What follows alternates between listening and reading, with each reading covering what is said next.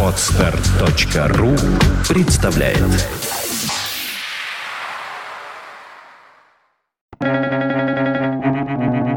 Свободное радио Компьюлента В 18 наши убеждения подобны горам, с которых мы взираем на мир. В 45 пещерам, в которых мы скрываемся от мира. Фрэнсис Скотт Фитджеральд.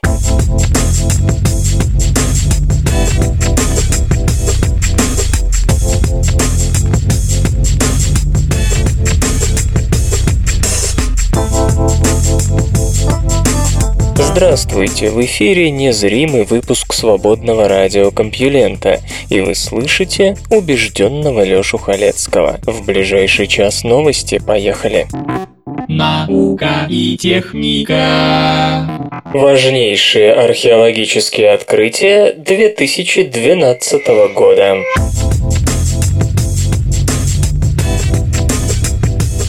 Редакторы замечательного журнала Archaeology подводят итоги года. Выбранные ими открытия охватывают 50 тысяч лет истории и побуждают задуматься над вечным вопросом, насколько похожи на нас древние люди. Почему шотландцы бронзового века собирали кости и хоронили их в болоте? Что имели в виду наши предки, царапая на камне круги и линии? В городе Майя Эль-Соц, Гватемала, обнаружены лепные маски высотой полтора метра, которые украшали храм на вершине пирамиды Эль-Диабло в честь основателя местной династии. Маски, созданные в 350-400 годах, были раскрашены ярко-красным и изображали нескольких богов, по-видимому, различные инкарнации солнечного божества, отмечавшие различное время суток. Между богами помещены изображения Венеры и других планет. Передний край исследований, посвященных неандертальцам, это уже не оставленные ими артефакты и даже не ДНК. Теперь это кальцинированный зубной налет, Карен Харди из Барселонского автономного университета и Стивен Бакли из Йоркского университета с помощью химического анализа впервые показали, что неандертальцы употребляли лекарственные растения. В руки ученых попали останки пяти индивидуумов, живших 50 тысяч лет назад в испанской пещере Эль-Сидрон. Судя по зубам, неандертальцы вдыхали дым от костра, ели приготовленную на огне растительную пищу и не брезговали горькой ромашкой с тысячелистником. Кстати, избранные методы анализа подойдут и для более древних зубов, что открывает перед наукой замечательные перспективы. Деревянная палка с зазубринами из пограничной пещеры в Южной Африке возрастом 24 тысячи лет содержит самые ранние следы яда, изготовленного человеком. Артефакт был найден в 70-х годах прошлого века, но только сейчас химический анализ, проведенный исследовательской группой под руководством Франческо де Эррико из Университета Бордо, Франция, показал следовое количество вещества из ядовитых семян клещевины. Палка могла использоваться для нанесения яда на наконечники стрел, как это делается по сей день в культуре охотников-собирателей сан, раньше их называли бушменами. Яд очень важен, потому что костяные стрелы, как правило, не способны причинить животному смертельный урон сами по себе. Это лишь один из объектов, похожих на артефакты современных южноафриканцев. В пещере найдены также палка-копалка, бусины из скорлупы страуса, резные кабаньи клыки, костяные наконечники стрел и кусок воска. Некоторым находкам около 44 тысяч лет. Возможно, хронологию культуры Сан имеет смысл отсчитывать от этого момента. В таком случае это самая древняя культура из существующих ныне и наиболее тесно связанная с первыми людьми. Результаты исследования помогают понять, почему предполагается, что современное человеческое поведение, свободно определяемое как создание объектов, которые отражают символическое мышление или сложные методы охоты, возникло в Африке. Предыдущие свидетельства такого поведения были обнаружены в Южной Африке в пещере Бломбус и в Пиннакл-Пойнт, где найдены бисер, пигменты и артефакты, связанные с рыболовством возрастом более 100 100 тысяч лет. Однако данные типа артефактов в дальнейшем исчезают из археологической летописи, намекая на то, что эти культуры вымерли. Яд и другие находки в пограничной пещере с другой стороны являются самыми ранними, от которых можно протянуть ниточку непосредственно к современной культуре. Когда адаптация эффективна, нет смысла меняться, подчеркивает господин де Эррико. Темпло Майор Теночтитлана, современный Мехико, служил центром общественной жизни ацтеков до испанского завоевания. В 2012 году археологи узнали и о его важности для смерти, раскопав более тысячи плотно упакованных человеческих костей, среди которых 45 черепов и 250 челюстей. Обнаружен только один полный скелет – женщины, лежащие лицом вниз. Причем левая рука заведена за спину, а правая покоится на животе. Ее окружало множество чужих костей, в том числе по меньшей мере 10 черепов, а также приношения в виде керамики и древесного угля.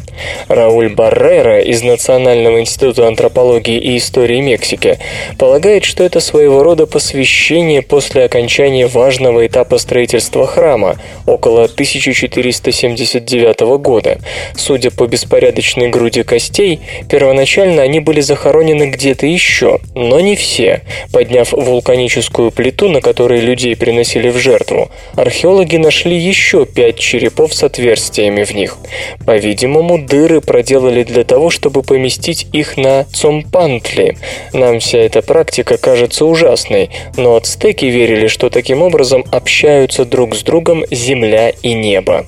Обнаружение 75 гвоздиков для сандалий привело немецких археологов к открытию временного римского военного лагеря в окрестностях города Хермескайль, близ Трира, на юго-западе Германии.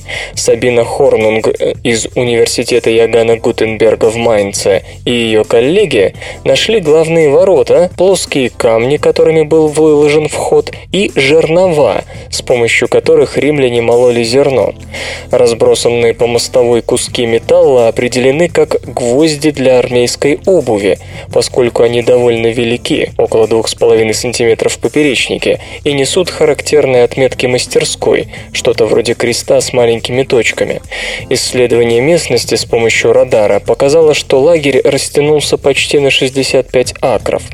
Фрагменты керамики, как местной, так и импортной, позволили датировать лагерь 50-ми годами до нашей эры, то есть периодом Гальской войны.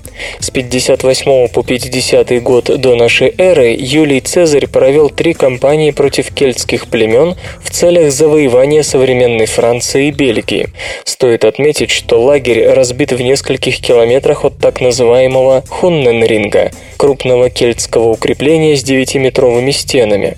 Подобные центры военной и политической власти галлов были главной мишенью римских войск. Вместо того, чтобы гонять по лесам разрозненные племена, Юлий Цезарь поступал более мудро.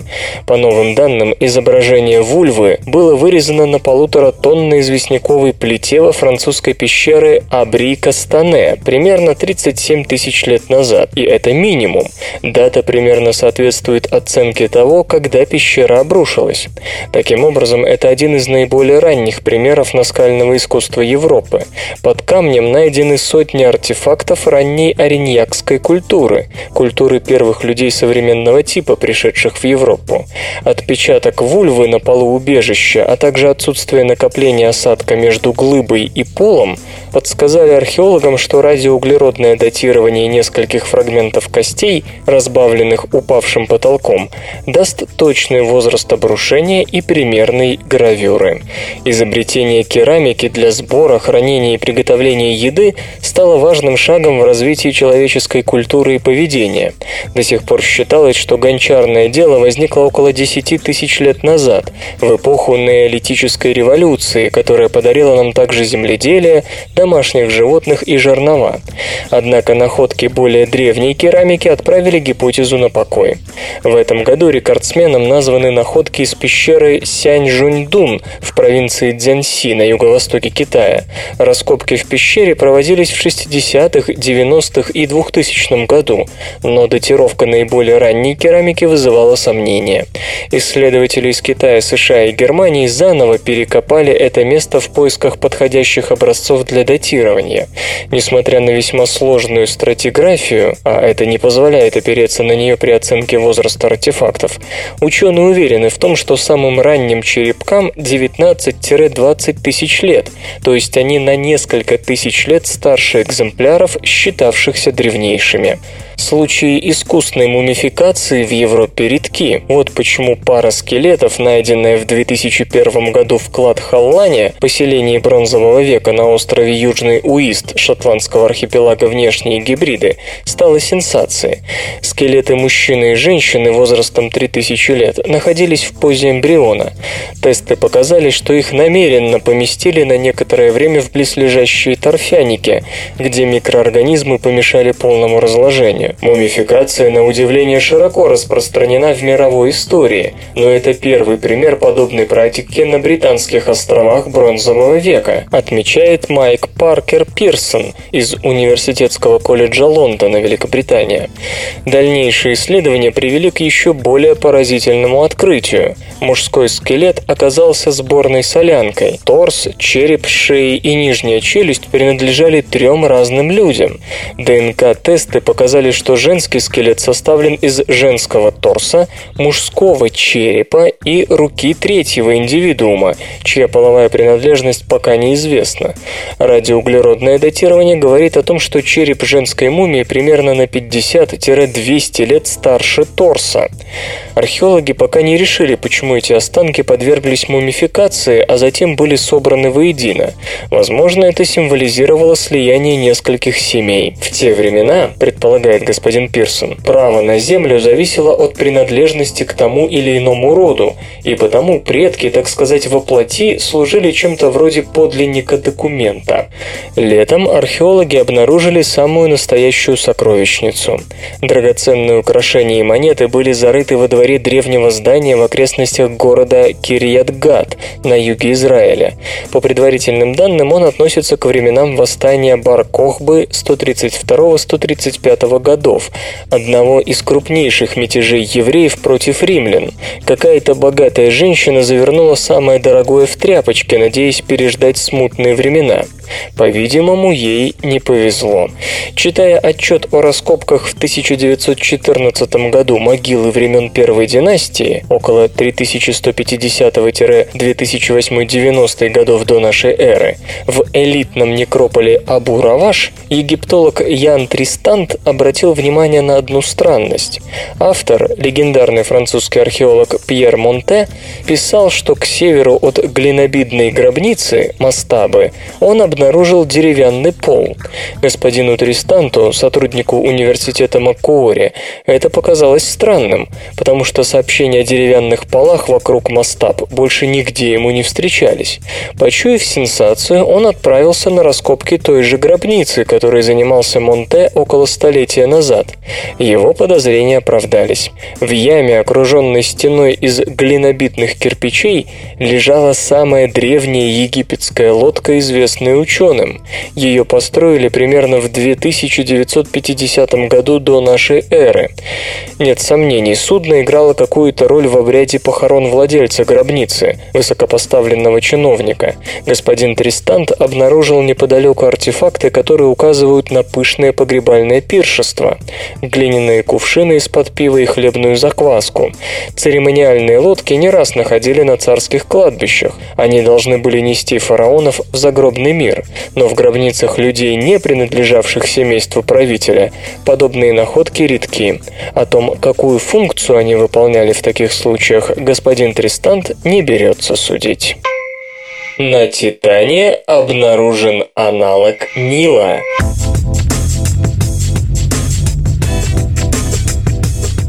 Сотрудники проекта Кассини заметили миниатюрную внеземную копию реки Нил, речную долину на Титане, спутнике Сатурна, которая протянулась более чем на 400 километров от истоков до Большого моря.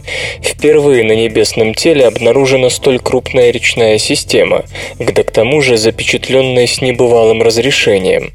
Ученые полагают, что река в северной полярной области Титана несет жидкие углеводороды, поскольку вся ее поверхность, насколько можно различить по радарному изображению, замечательно гладкая.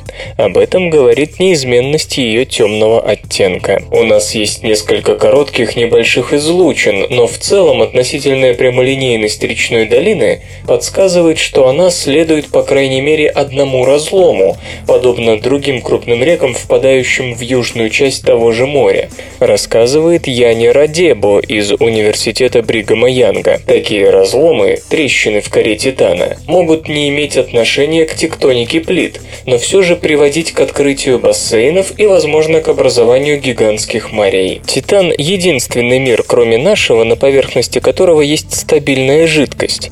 В то время как на Земле гидрологический циклон основан на воде, на Титане он полагается на углеводороды, этан и метан прежде всего.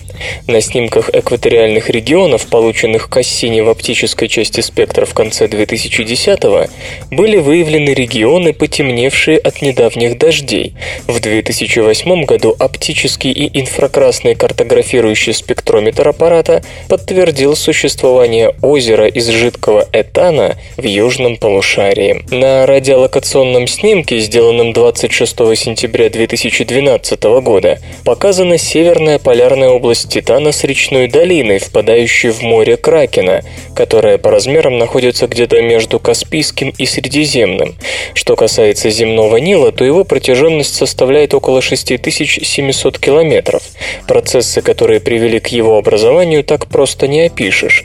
Достаточно упомянуть, что в его случае тоже сыграли роль разломы в некоторых регионах. Ну и традиционно фотографии Титана вы можете увидеть на странице этой новости на сайте compulenta.ru.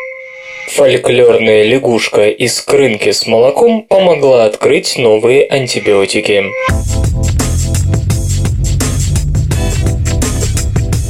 Начитавшись русских народных сказок о том, как брошенная в бидон молока лягушка предохраняла ценный продукт от скисания, ученые смогли идентифицировать большую группу противобактериальных веществ, выделяемых через кожу простой травяной лягушкой. По словам лидера научной группы господина Лебедева из Московского государственного университета, амфибии способны выделять сквозь кожу особые пептиды, обладающие противомикробным действием. Эти соединения состоят составляют основную часть всех кожных выделений и играют роль первой линии обороны против бактерий и других микроорганизмов, процветающих в тех же влажных уголках живой природы, где предпочитают коротать время сами лягушки и другие амфибии, к примеру, жабы и саламандры. Более раннее исследование идентифицировало 21 соединение, обладающее противомикробными и другими полезными медицинскими свойствами. Группа господина Лебедева Лебедева была более обстоятельна в своих изысканиях. Используя наиболее чувствительный комбинационный метод анализа, созданный специально для определения пептидов в составе сложной смеси Nano-HPLC AC Orbitrap, группа Лебедева смогла идентифицировать еще 76 подобных биологически активных соединений.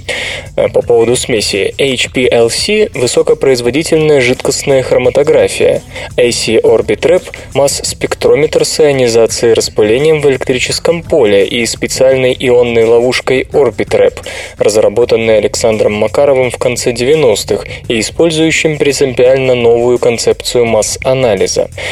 Ученые описали лабораторные тесты, которые показали, что некоторые из обнаруженных веществ не менее активны против сальмонеллы и стафилококка, чем отдельные из прописываемых сегодня сильных антибиотиков. Таким образом, господин Лебедев и его коллеги смогли не только обнаружить огромное количество новых, чрезвычайно перспективных противомикробных средств, но и объяснить смысл неоднозначной народной антисептик практики кидания лягушек в молоко железо и гаджеты. Какими будут процессоры Core четвертого поколения?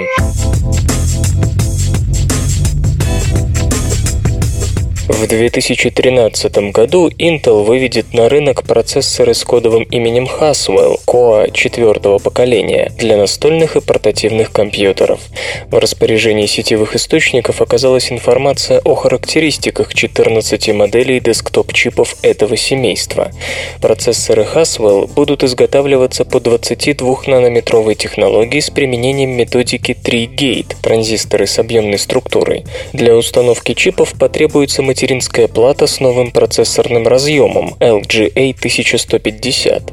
Haswell получит до четырех вычислительных ядер, усовершенствованный графический контроллер HD Graphics 4600 с поддержкой программного интерфейса DirectX 11 и контроллер памяти DDR3 1600. Для некоторых моделей предусмотрена технология многопоточности Hyper-Threading. Система Turbo Boost отвечает за автоматическое увеличение производительности. Для настольных персональных компьютеров Intel предложит модели Haswell с максимальным значением рассеиваемой тепловой энергии в 35, 45, 65 и 84 Ватта. Тактовая частота составит от 2 до 3,5 ГГц. Частота в режиме турбо от 3 до 3,9 ГГц. Размер кэша от 4 до 8 мегабайт. Эти забавные ученые. История, случившаяся с академиком Лейпунским, относится к разряду абсолютно невозможных, но все-таки случившихся в реальной жизни. В 1945 году Александру Ильичу было поручено сохранить для научных целей несколько граммов радия, добытых тогда с неимоверным трудом. В те времена это был едва ли не единственный практически используемый интенсивный радиоизотоп. Ученые говорили, что хранившиеся у Лейпунского граммы радия стоили больше, чем все подлинники Леонардо да Винчи вместе взятые. Для хранения радия в одном из институтов Москвы тайно выделили маленькую комнатку. В центре ее поставили свинцовый сейф и положили в него радий. Дверь комнатки опечатали и организовали возле нее круглосуточное дежурство. Часовые, сменяя друг друга, под расписку в журнале сдавали ценное имущество. Через год или два в СССР проводилась инвентаризация драгоценных металлов. Решили проверить и запасы радия. Вскрыли печать, открыли дверь и увидели большую светлую комнату с канцелярскими столами. Сейфа в комнате не было. Оказалось, что в институте проводился ремонт с небольшой перепланировкой. Руководство института в целях большей секретности о хранившемся здесь радии предупреждено не было, поэтому, проломив стену с боковой стороны, решили расширить помещение бухгалтерии за счет маленькой комнатки. Часовые не обратили внимания на шум, поскольку знали о ремонте и полагали, что гремит в соседних комнатах. Они, как ни в чем не бывало, охраняли дверь, а тем временем сейф с бесценным радием, а открыть его не представлялось возможным, выбросили на свалку. Обыскали всю Москву, но сейф с радием не найден по сей день. Лейпунского сняли с должности и отослали в Киев. Позже он возглавил лабораторию Б в Обнинске. Наука и техника. Древний краситель вдохнет жизнь в новые зеленые литиевые батареи.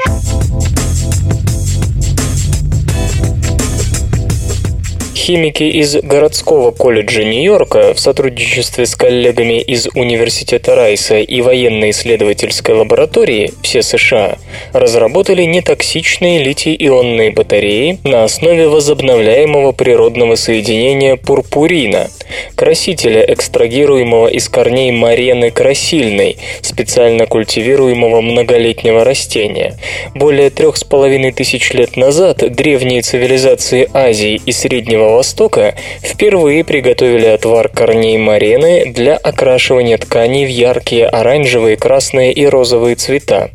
Кто бы мог подумать, что спустя столько времени тот же корень станет основной составляющей экологически чистой технологии производства источников электропитания.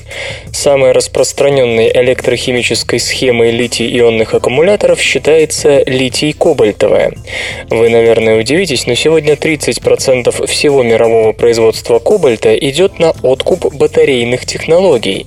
Соли лития и кобальта смешиваются при высоких температурах, образуя батарейный катод. Добыча и переработка кобальтовой руды довольно дорогой процесс, а переработка отработавших свой срок батарей снова требует высоких температур и больших энергетических затрат. Изготовление и утилизация литий-ионных аккумуляторов приводят к выбросу 72 кг диоксида углерода на каждый киловатт-час энергии, обеспечиваемой произведенными батареями. В 2010 году в переработку угодило 10 миллиардов отработанных устройств. А сколько их просто выброшено на свалку, можно только догадываться. Тем не менее, кобальт обладает очень высокой цитотоксичностью и представляет огромную угрозу для экологии и здоровья человека. Многие соли этого металла легко растворимы в воде. В общем, потребность в новых, гораздо более экологичных батарейных технологиях очевидна. По счастью, биологические красители, такие как пурпурин и его аналоги, от природы обладают способностями электродов, благодаря их сопряженной, богатой электронами ароматической структуре и электрон-акцепторным заместителям с легкостью координирующими с ионами лития. Кроме того, выращивая марену или любой другую биомассу для создания батарей, мы снижаем содержание углекислого газа в атмосфере и попутно решаем проблему с последующей переработкой. Не содержащие кобальта литий-ионные батареи могут быть попросту выброшены, если, конечно, нет желания вытащить из них не менее дорогой литий. Электроды из пурпурина производятся при комнатной температуре за несколько простых шагов. Пурпурин растворяется в водно-спиртовом растворе, к которому затем добавляется соль лития.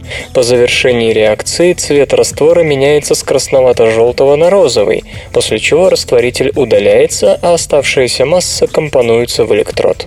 Что же касается эффективности самой батареи, то тут, конечно, есть над чем работать. Ученые проводили не более 50 циклов перезарядки, а емкость новой батареи падала примерно на 30%.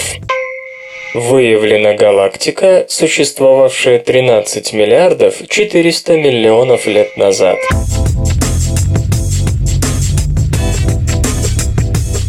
Ученые из Калифорнийского технологического института в Пасадене, ведомые Ричардом Эллисом, нашли, по их мнению, самую удаленную изо всех когда-либо наблюдавшихся галактик. Открытие помог совершить космический телескоп Хаббл. Свет от галактики UDF-J-395-462-84, замеченный в 2011 году, как выяснилось, потратил не 13 миллиардов 200 миллионов, миллионов, а 13 миллиардов 400 миллионов лет, чтобы попасть на Землю.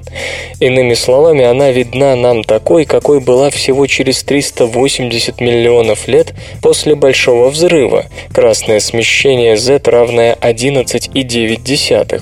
Предыдущий рекордсмен, Макс 0647-JD, напомню, существовал через 400 миллионов лет после Большого Взрыва. Причем и его обнаружили всего месяц назад. Кроме того, астрономы открыли еще шесть галактик возрастом не менее 13 миллиардов 100 миллионов лет. Самое интересное, что эта самая старая галактика принадлежит к эре, когда окончание реионизации еще даже не планировалось, и ее звезды, по всей видимости, сформировались в основном из водорода, что и позволило им иметь крайне высокую массу и светимость. Мы намеревались проверить, как много галактик было в разгар реионизации, комментирует исследование Ричард Эллис, замечая, что более древние галактики Хаблу вряд ли под силу. Работа велась на пределе технических возможностей телескопа. Для выявления рекордсмена пришлось сделать 100-часовой снимок. Лишь после введения в строй Джеймса Уэбба, предположительно в 2018 году, орбитального телескопа следующего поколения, можно будет попробовать заглянуть существенно дальше и ближе к Большому взрыву. Сейчас авторы открытия при помощи расчетов пытаются установить, достаточно ли было такой плотности первоначальных галактик из звезд для реионизации водорода и гелия во Вселенной. Жизнь на суше или о тенденции окаменелостей все время удивлять.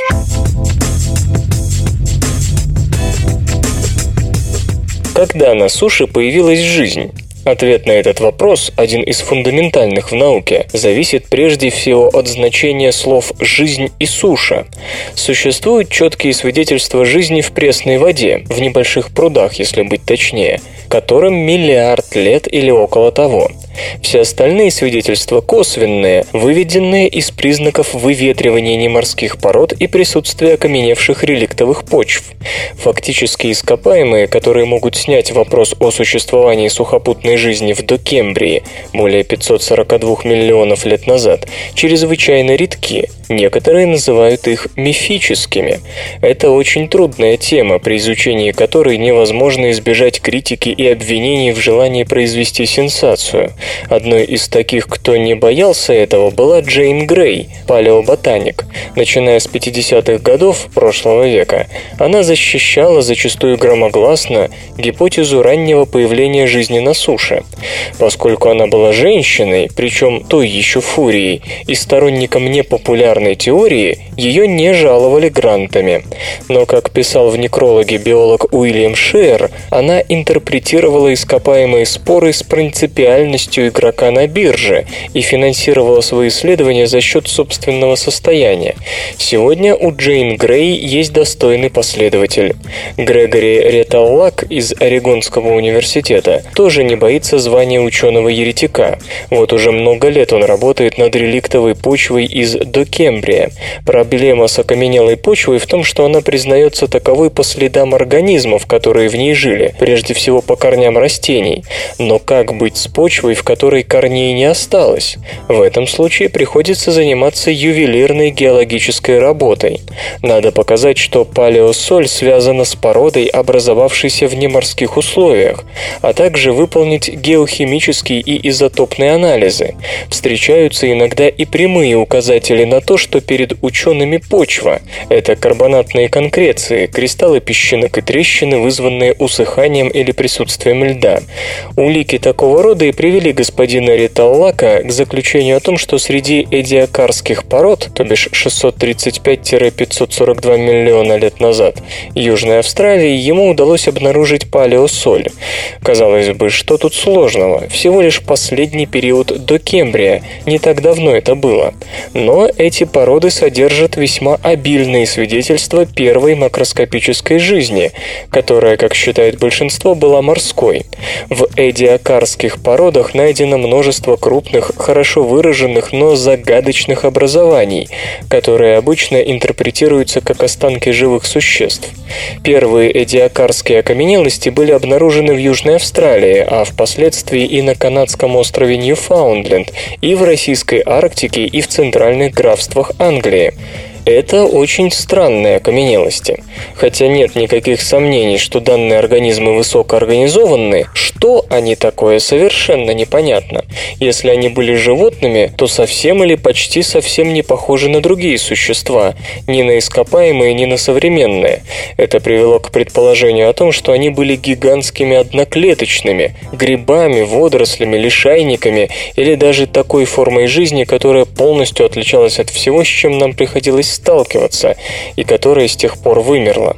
Пожалуй, единственный момент, по которому достигнут всеобщий консенсус, состоит в том, что чем бы она ни была, эдиакарская биота обитала на песчаном дне мелких, залитых солнцем морей. Вот где пути господина Риталлака расходятся практически со всеми, потому что некоторые из его эдиакарских почв связаны с эдиакарскими ископаемыми. Это означает, что по крайней мере часть эдиакарской биоты, не такая уж маленькая и совсем не мифическая, жила на суше под открытым небом, быть может, на манер лишайников или колоний микроорганизмов, формирующих почвенную корку. Вот кто, по мысли господина Риталлака, первым заселил сушу, причем не лужицы, а почву сухих и холодных пустынь. Это не просто противоречит общепринятой гипотезе, это, это вообще немыслимо. Нет сомнений, что палеонтологи сейчас глубоко вдохнут и начнут начнется свалка. Единственный способ доказать правоту господина Риталлака – это работать и работать. Можно вспомнить пример той же Джейн Грей.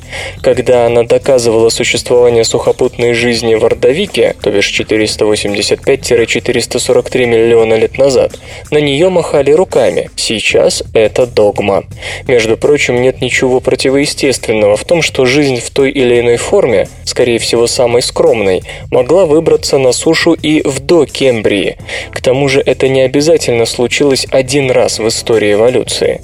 А вообще давно пора понять, палеонтологическая летопись имеет одну приятную особенность. Когда все уже понятно, вдруг появляется нечто такое, что уводит науку в неожиданном и захватывающе интересном направлении. Интернет и связь. Google подводит поисковые итоги года. Компания Google обнародовала ежегодный рейтинг Zeitgeist – обзор мировых событий и тенденций на основе результатов анализа более триллиона поисковых запросов, сделанных пользователями интернета. Составители рейтинга отмечают, что помимо традиционных запросов, повторяющихся из года в год, скажем, «Что такое любовь?», были и неожиданные темы, буквально взорвавшие сеть. Внезапная смерть певицы Уитни Хьюстон потрясла ее поклонников – и запросы, связанные с этим грустным событием, стали самыми быстрорастущими в рейтингах многих стран, а также лидерами трех глобальных категорий – поисковые запросы, люди и артисты. В разделе «Фильмы» первое место досталось антиутопии «Голодные игры», а пользователей, собирающихся приобрести бытовую электронику, чаще всего интересовали планшет iPad третьего поколения, смартфон Galaxy S3 и iPad mini. Самыми популярными запросами в российском сегменте интернета по версии Google стали YouTube, смотреть фильм онлайн и Олимпиада 2012. Кроме того, в десятку вошли такие запросы, как Евро-2012 и Евровидение 2012. В категории «Люди» на первом месте оказалась актриса Марина Голуб, погибшая в октябре в автомобильной аварии, что было со стервенением воспетой и желтой прессой, и прессой более или менее приличной. Вот вам и результат. Вторая строка у покойной Уитни Хьюстон. Первые места в категории события занимают прошедшая в Лондоне Олимпиада 2012, футбольный чемпионат Европы 2012 и конкурс Евровидения 2012. Чуть реже соотечественники пытаются найти в Google ответы на вопросы «Как стать добрее?», «Что такое судьба?» и «Что такое ультрабук?», «Почему коты урчат?» и «Почему растет живот?». Музычный перапынак.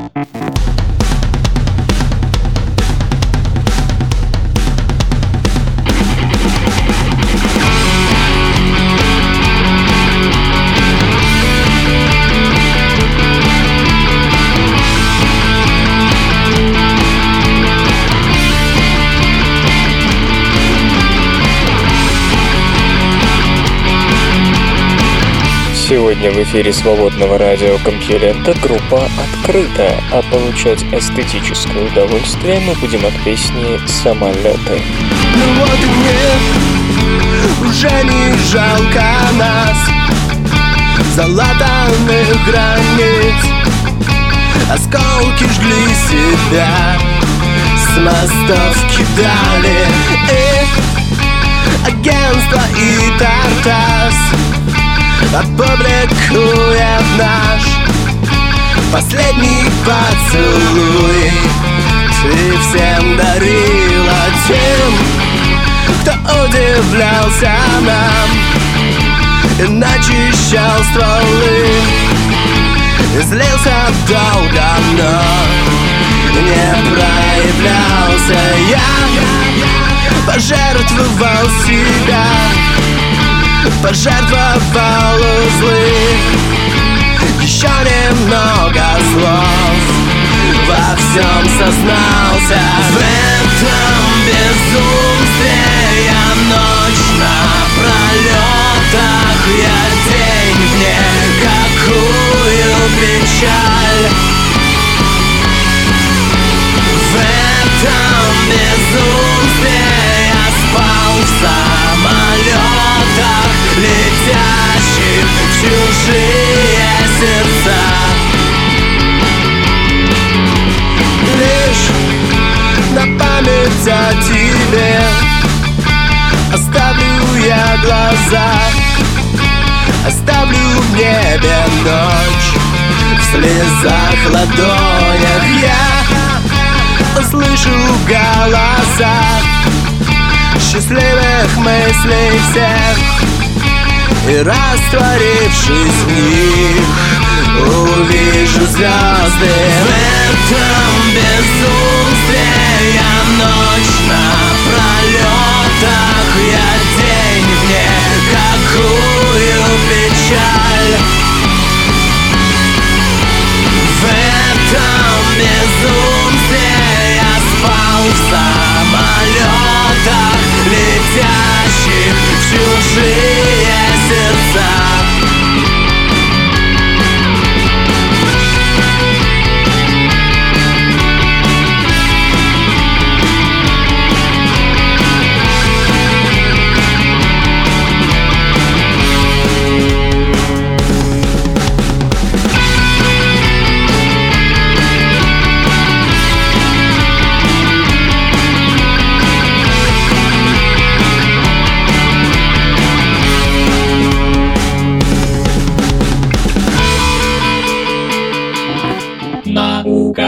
техника. Чем дольше растешь, тем дольше живешь.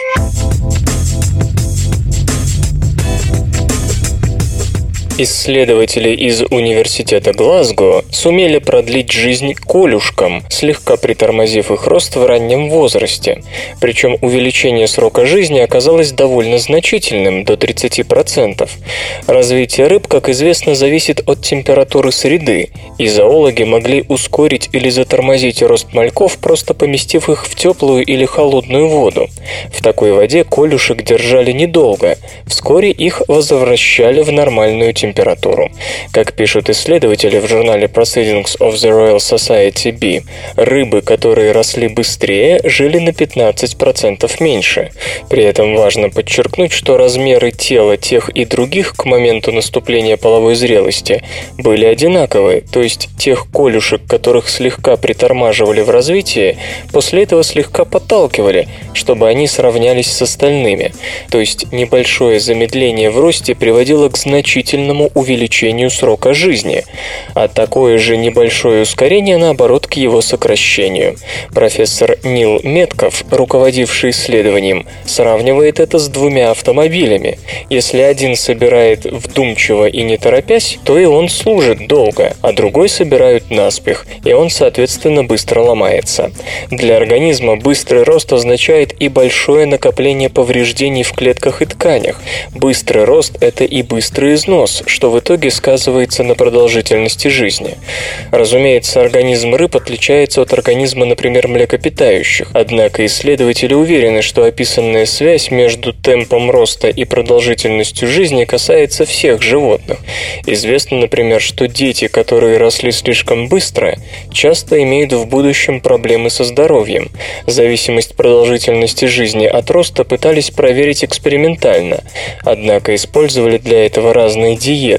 Полученные результаты плохо поддавались объяснению, так как увеличенный или укороченный срок жизни можно было списать не на темпы роста, а на саму пищу. Ученым из Глазго впервые удалось поставить такой эксперимент и одновременно избежать двусмысленности в его интерпретации. Правда, пока только на рыбах. Обнаружен первый микроквазар за пределами нашей галактики. Астрономы под общим руководством Мэтью Миддлтона из Даремского университета Великобритания разглядели в галактике туманность Андромеды первый внегалактический микроквазар – черную дыру звездной массы, активно поглощающую вещество своей звезды и выбрасывающую при этом разогретые струи плазмы. Открытие было сделано при помощи орбитальных рентгеновских обсерваторий XMM Ньютон и Свифт, а также наземного очень большого телескопа. Телескопа. Микроквазарами, напомню, называют двойные звездные системы, в которых остаток первой звезды, сколлапсировавший некогда в плотный компактный объект, такой как нейтронная звезда или черная дыра, гравитационно связан со второй, все еще обычной звездой, двигающейся по тесной орбите вокруг него. Обычно это случается в двойных системах, где первое светило было короткоживущим гигантом, быстро сколлапсировавшим в черную дыру или нейтронную звезду. Вторая же звезда невелика и является карликом, живущим напротив очень долго. Черная дыра со временем начинает вытягивать вещество из соседа своей колоссальной гравитацией. Часть похищенной материи выбрасывается в виде горячей плазменной струи, движущейся с высокой, зачастую около световой скоростью. Такие объекты, в отличие от сверхмассивных черных дыр в центрах галактик, весят не миллиарды и миллионы, а всего несколько масс Солнца. Поэтому энергия их релятивистских струй мала, и увидеть их настоящая проблема.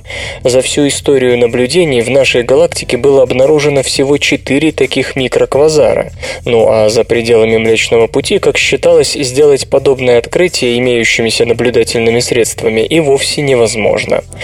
Однако в январе 2012 года орбитальный рентгеновский телескоп XMM Ньютон все же смог обнаружить вспышку в рентгеновском диапазоне в самой близкой к нам большой галактике – туманности Андромеды. Чтобы достичь земного наблюдателя, привет от этой галактики должен путешествовать 2,5 миллиона лет.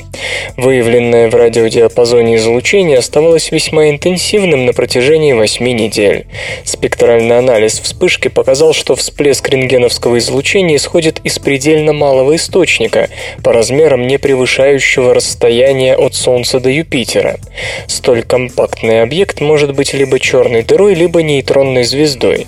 Однако его масса, определенная астрономами между 5 и 20 массами Солнца, слишком велика для последней, то есть речь идет о черной дыре звездной массы, образовавшейся в результате стандартного гравитационного коллапса звезды. Компактный радиоисточник получил название XMMU J204243.6 плюс 412519. Все указывает на то, что нам действительно удалось найти микроквазар. Подобные объекты в нашей галактике закрыты от нас облаками пыли, что делает их изучение крайне сложным. А если удалось найти микроквазар за ее пределами, то, следовательно, можно обнаружить и другие подобные объекты, и они помогут нам понять, какие физические процессы управляют их эволюцией, резюмирует Мэтью Миддлтон. Искусству сыроделия 7500 лет.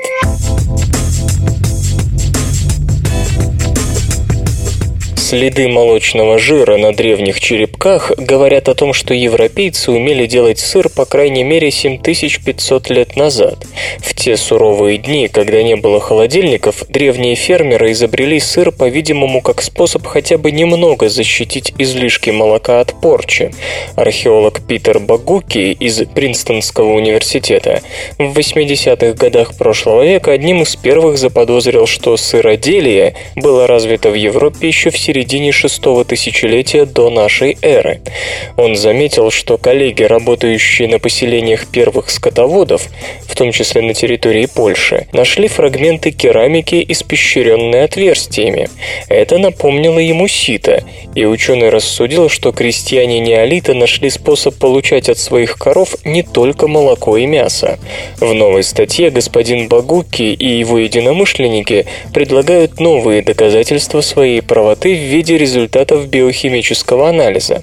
В лаборатории Мелани Сальк из Бристольского университета газовая хроматография и анализ углеродных изотопов, сохранившихся в порах древней глины, подтвердили, что дуршлаги были знакомы с молочными жирами.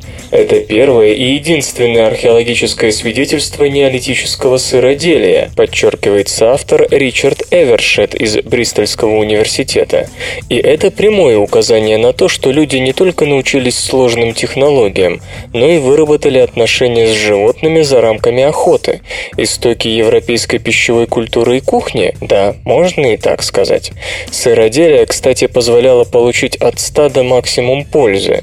Первые фермеры не могли переваривать молочный сахар, лактозу, а сыр, изготовленный традиционным методом, содержит гораздо меньше лактозы, чем свежее молоко. Прообраз моцареллы позволял обойти эту проблему. Следы молочного животноводства обнаружены также в Африке, пятое тысячелетие до нашей эры, и близ Стамбула, седьмое тысячелетие до нашей эры. Но среди тамошней керамики нет сита. Культура, культура, культура.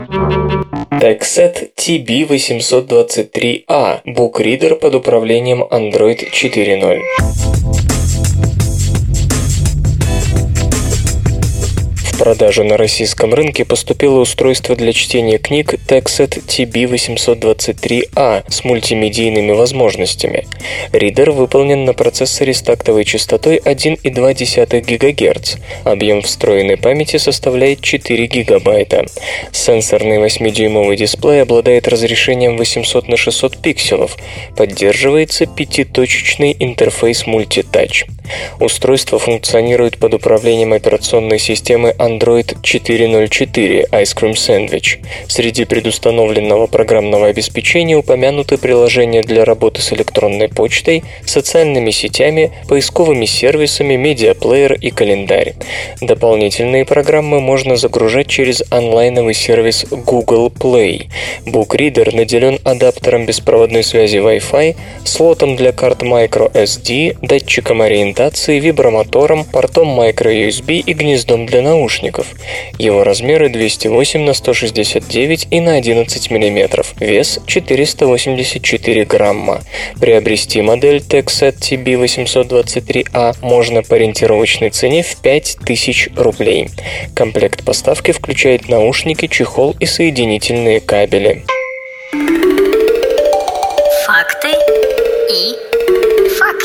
Знаете ли вы, что ледники покрывают 11,4% площади планеты и в основном находятся в Антарктике и Гренландии? Состоящие из снега и льда, они занимают площадь 13 миллионов 500 тысяч квадратных километров. Ледники огромные, они переносят массы льда, которые образуются там, где интенсивность снегопадов превышает скорость таяния снега. По мере того, как снег накапливается, он уплотняется и превращается в лед под давлением снега, выпадающего поверх него. Затем он начинает медленно двигаться вниз по склону под действием собственного веса. Самым большим в мире мире является ледник Ламберт на австралийской территории Антарктики, который занимает площадь до 1 миллиона квадратных километров. Ширина ледника Ламберт составляет 64 километра, а длина по меньшей мере 700 километров, больше, чем протяженность штата Флорида.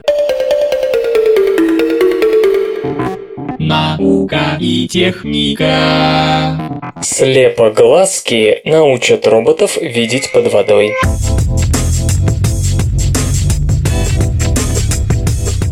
Инженеры из Наньяньского технологического университета под руководством профессора Мяо Цзань создали устройство, использующее для ориентации под водой градиент водяного давления. На основании изменений давления воды новый сенсор может создавать трехмерную картину своего окружения. Причем эта способность не зависит от температуры различных водных слоев, как при гидролокации или от прозрачности, как при ориентации с помощью оптических сенсоров сенсоров. Автономные необитаемые подводные аппараты полагаются сегодня на дорогостоящие и не всегда надежные датчики.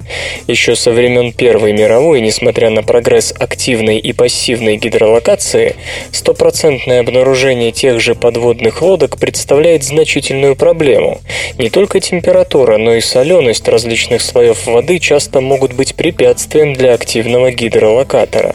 Пассивный же практически непригоден для изучения рельефа рельефа морского дна и своевременного огибания препятствий. Новое устройство революционно не только этим, оно еще и радикально дешевле и энергоэффективнее камер или сонаров. Уже сейчас эта малютка 1,8 мм на 1,8 мм в опытном порядке используется в экспериментальных автономных необитаемых подводных аппаратах совместной разработки сингапурцев и Массачусетского технологического института.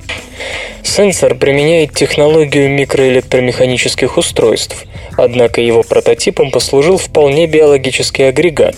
Такой же принцип для ориентации в воде используют пещерные слепоглазки – рыбы, обитающие в водах подземных карстовых пещер области известняков средней части Северной Америки. Практически это пещеры бассейна Миссисипи между 39 и 32 градусом северной широты. Глаза у слепоглазок редуцированы или отсутствуют. Обычно сильно развиты органы боковой линии на голове, теле и хвосте, а также органы осязания. Есть и дополнительные органы осязания под эпидермисом. Все это компенсирует существам отсутствие зрения. В отличие от обычных органов боковой линии рыб, у слепоглазок они могут продолжаться вплоть до головы, достигая места, где у нормальных рыб находятся глаза.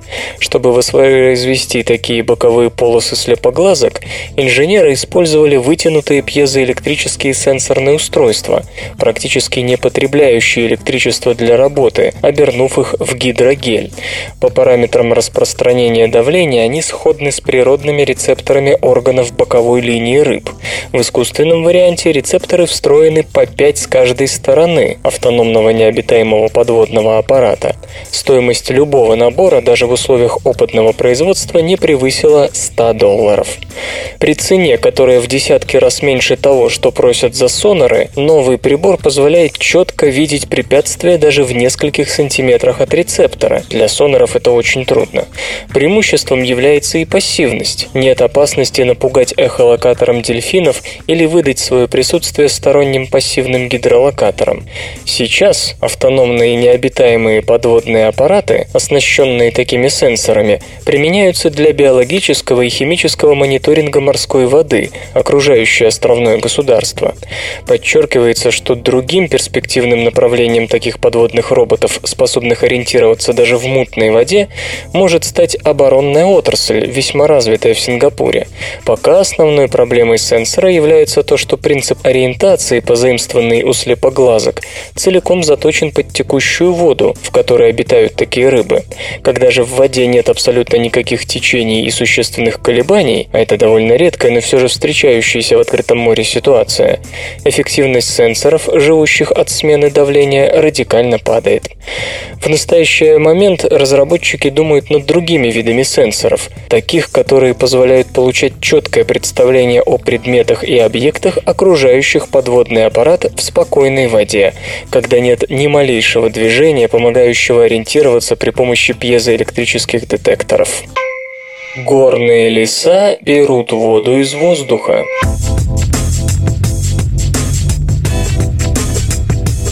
Все знают, что растения поглощают воду корнями, а испаряют через листья. Вода поднимается из почвы, попутно неся с собой разные питательные вещества, и уходит в атмосферу через особое отверстие в листе – устьица. Но нет правил без исключений. Есть они и в этой привычной для нас со школы схеме водоснабжения растений. Экологи из Калифорнийского института в Беркли изучали горные леса Коста-Рики. В горах нередка высокая высокая влажность, когда облака накрывают горные склоны, и все погружается в плотный туман. Однако осадков там выпадает не слишком много, и часто случается так, что при высокой влажности воздуха почва, а вместе с ней и растения, испытывает недостаток влаги. Чтобы компенсировать его, местные деревья научились забирать воду прямо из воздуха. Исследователи ставили на деревья два вида датчиков. Одни измеряли влажность воздуха, а вторые следили за движением воды в ветвях. С их помощью удалось увидеть, как деревья поглощают воду листьями, когда наступает сильная влажность. Ранее похожий процесс обнаружили у калифорнийской секвойи. Авторы работы говорят, что даже в горах не все деревья могут поступать таким образом. Некоторым приходится искать какие-то другие способы, чтобы выдержать нехватку воды. Однако для тех, кто научился поглощать воду из воздуха, большой проблемой может стать потепление климата. Высокие среднегодичные температуры уменьшат количество облаков, оседающих на горы, и деревья лишатся оригинального источника воды. Жирная пища вгоняет в депрессию.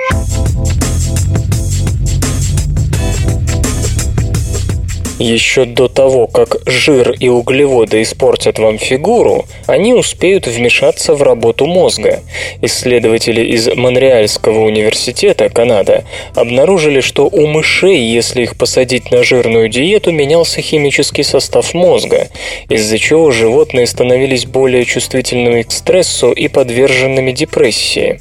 Одних мышей в течение шести недель кормили низкожировой пищей, в которой на жиры приходилось 11% калорий, других – высокожировой, где жиры давали 58% калорий. Одновременно ученые следили за изменениями в поведении животных. Как пишут исследователи в International Journal of Obesity, поведение мышей начало меняться еще до того, как у них развилось ожирение. Животные, разумеется, прибавили в весе, однако не настолько, чтобы это превратилось в патологию. Посидев на жирной пище, грызуны стали более тревожными, более осторожными, предпочитали прятаться, а не исследовать новые территории. Оказалось, что в мозгу у таких мышей резко вырос уровень транскрипционного фактора CREB, который отвечает за активацию генов, управляющих синтезом дофамина и кортикостерона. Дофамин, как известно, работает в нейронных цепях, связанных с чувством удовольствия, а кортикостерон – один из стрессовых гормонов. Таким образом, по словам исследователей, получается следующее. Организм начинает острее переживать стресс, а стресс побуждает больше есть, получая дофаминовое удовольствие от еды. Чем жирнее пища, тем больше дофамина получит мозг, но и тем мощнее будет стресс. Если человек вдруг решит перейти на обезжиренную диету, ему придется туго. Остатки стрессового гормона будут, что называется, давить на голову, а уровень дофамина, который мог бы этот стресс побороть, резко упадет. Возможно, именно поэтому многие люди с избыточным весом так тяжело худеют. Впрочем, стоит еще раз напомнить, что этот порочный круг образуется в мозгу до того, как тело начало наливаться. Учитывая эти данные, можно посоветовать тем, кто мучается плохим настроением, пореже наведываться в фастфуд-заведение. Возможно, в вашей депрессии виноваты не неурядицы на работе и не экзистенциальное томление, а не в меру жирный гамбургер, которым вы закусывали в обед. Игры. Биткомпозер купила сталкера.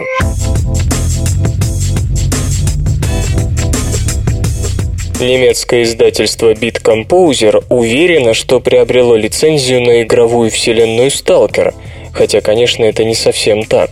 То есть совсем не так. Из опубликованного немцами пресс-релиза следует, что они купили все права на упомянутую вселенную.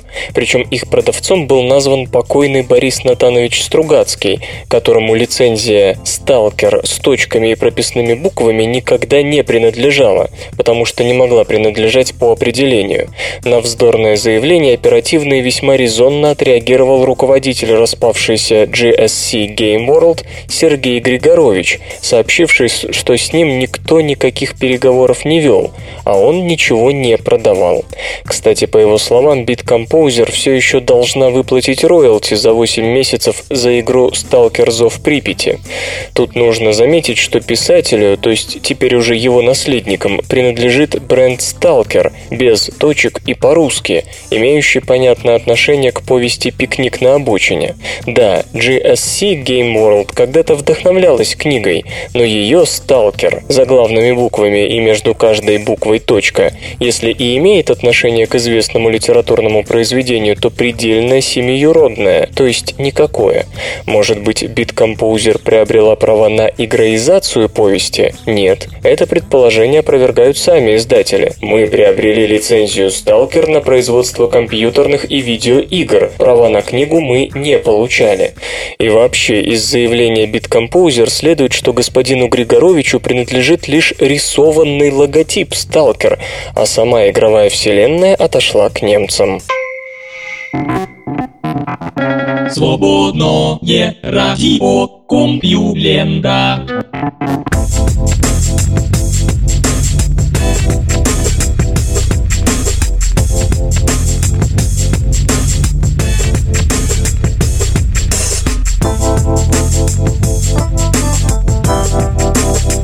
Незримый выпуск СРК подошел к концу. Загляните на сайт compulenta.ru, там новостей еще больше.